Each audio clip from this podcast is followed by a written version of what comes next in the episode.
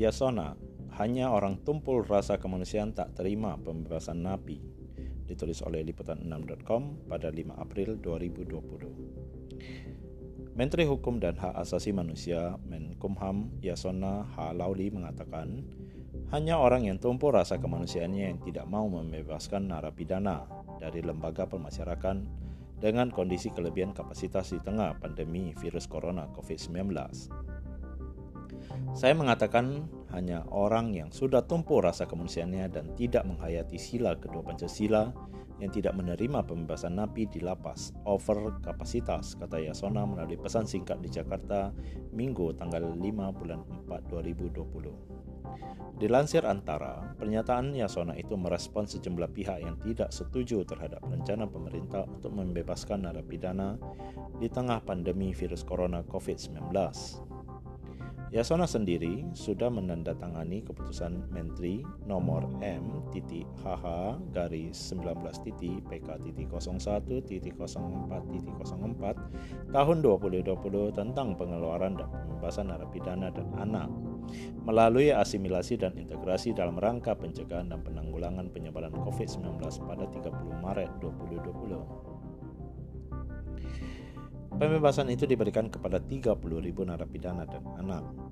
Kebijakan itu juga dapat diklaim menghemat anggaran negara untuk kebutuhan warga binaan permasyarakatan hingga 260 miliar rupiah. Ini sesuai anjuran Komisi Tinggi PBB untuk HAM dan Subkomite PBB anti penyiksaan ungkap Yasona.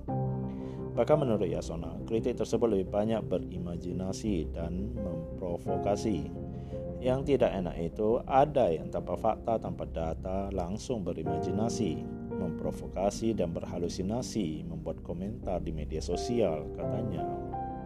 Menurut politika senior PDIP itu, negara-negara di dunia juga telah merespon imbauan PBB tersebut. Contohnya, Iran membebaskan 95.000 orang termasuk mengampuni 10.000 tahanan dan Brazil membebaskan 34.000 narapidana. Sekedar untuk tahu kondisi lapas penghuni laki-laki dan penghuni perempuan, it's against humanity, tegas Yasona. Salah satu pihak yang memprotes kebijakan terkait pembebasan napi itu adalah Indonesia Corruption Watch atau ICW terkait kemungkinan pembebasan napi kasus korupsi yang telah berusia di atas 60 tahun yang telah menjalani 2 per 3 masa tahanannya dapat dibebaskan melalui revisi peraturan pemerintah nomor 99 tahun 2012. Menurut data ICW, jumlah narapidana korupsi juga tidak sebanding dengan narapidana kejahatan lainnya.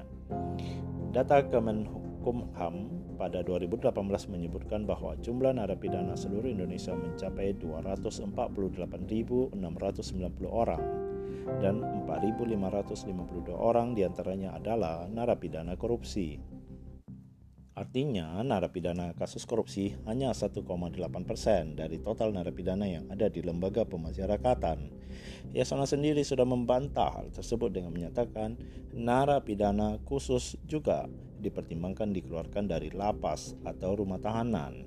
Permen Kumham 10 tahun 2020 dan Cap Menkumham nomor M.HH garis 19 PK 01 04 tahun 2020 tidak boleh menabrak peraturan PP 99 garis miring 2012 narapidana kasus narkotika pada masa pidana 5 sampai 10 tahun dan telah menjalani 2 per 3 masa pidananya sekitar 15.482 orang narapidana tindak pidana korupsi yang berusia 60 tahun ke atas yang telah menjalani pidana 2 per 3 masa pidana sebanyak 300 orang. Untuk narapidana kasus narkotika hanya yang masa tahanannya 5-10 tahun sehingga bandar narkoba yang umumnya dihukum di atas 10 tahun tidak termasuk yang menerima pembebasan. Sedangkan narapidana kasus korupsi yang berumur di atas 60 tahun dan sudah menjalani 2 per 3 masa tahanan berdasarkan pertimbangan imun tubuh lemah, revisi PP 99 garis miring 2012 itu pun dikatakannya baru usulan dan belum dilakukan pembahasan. Silakan beri komentar, like, dan share.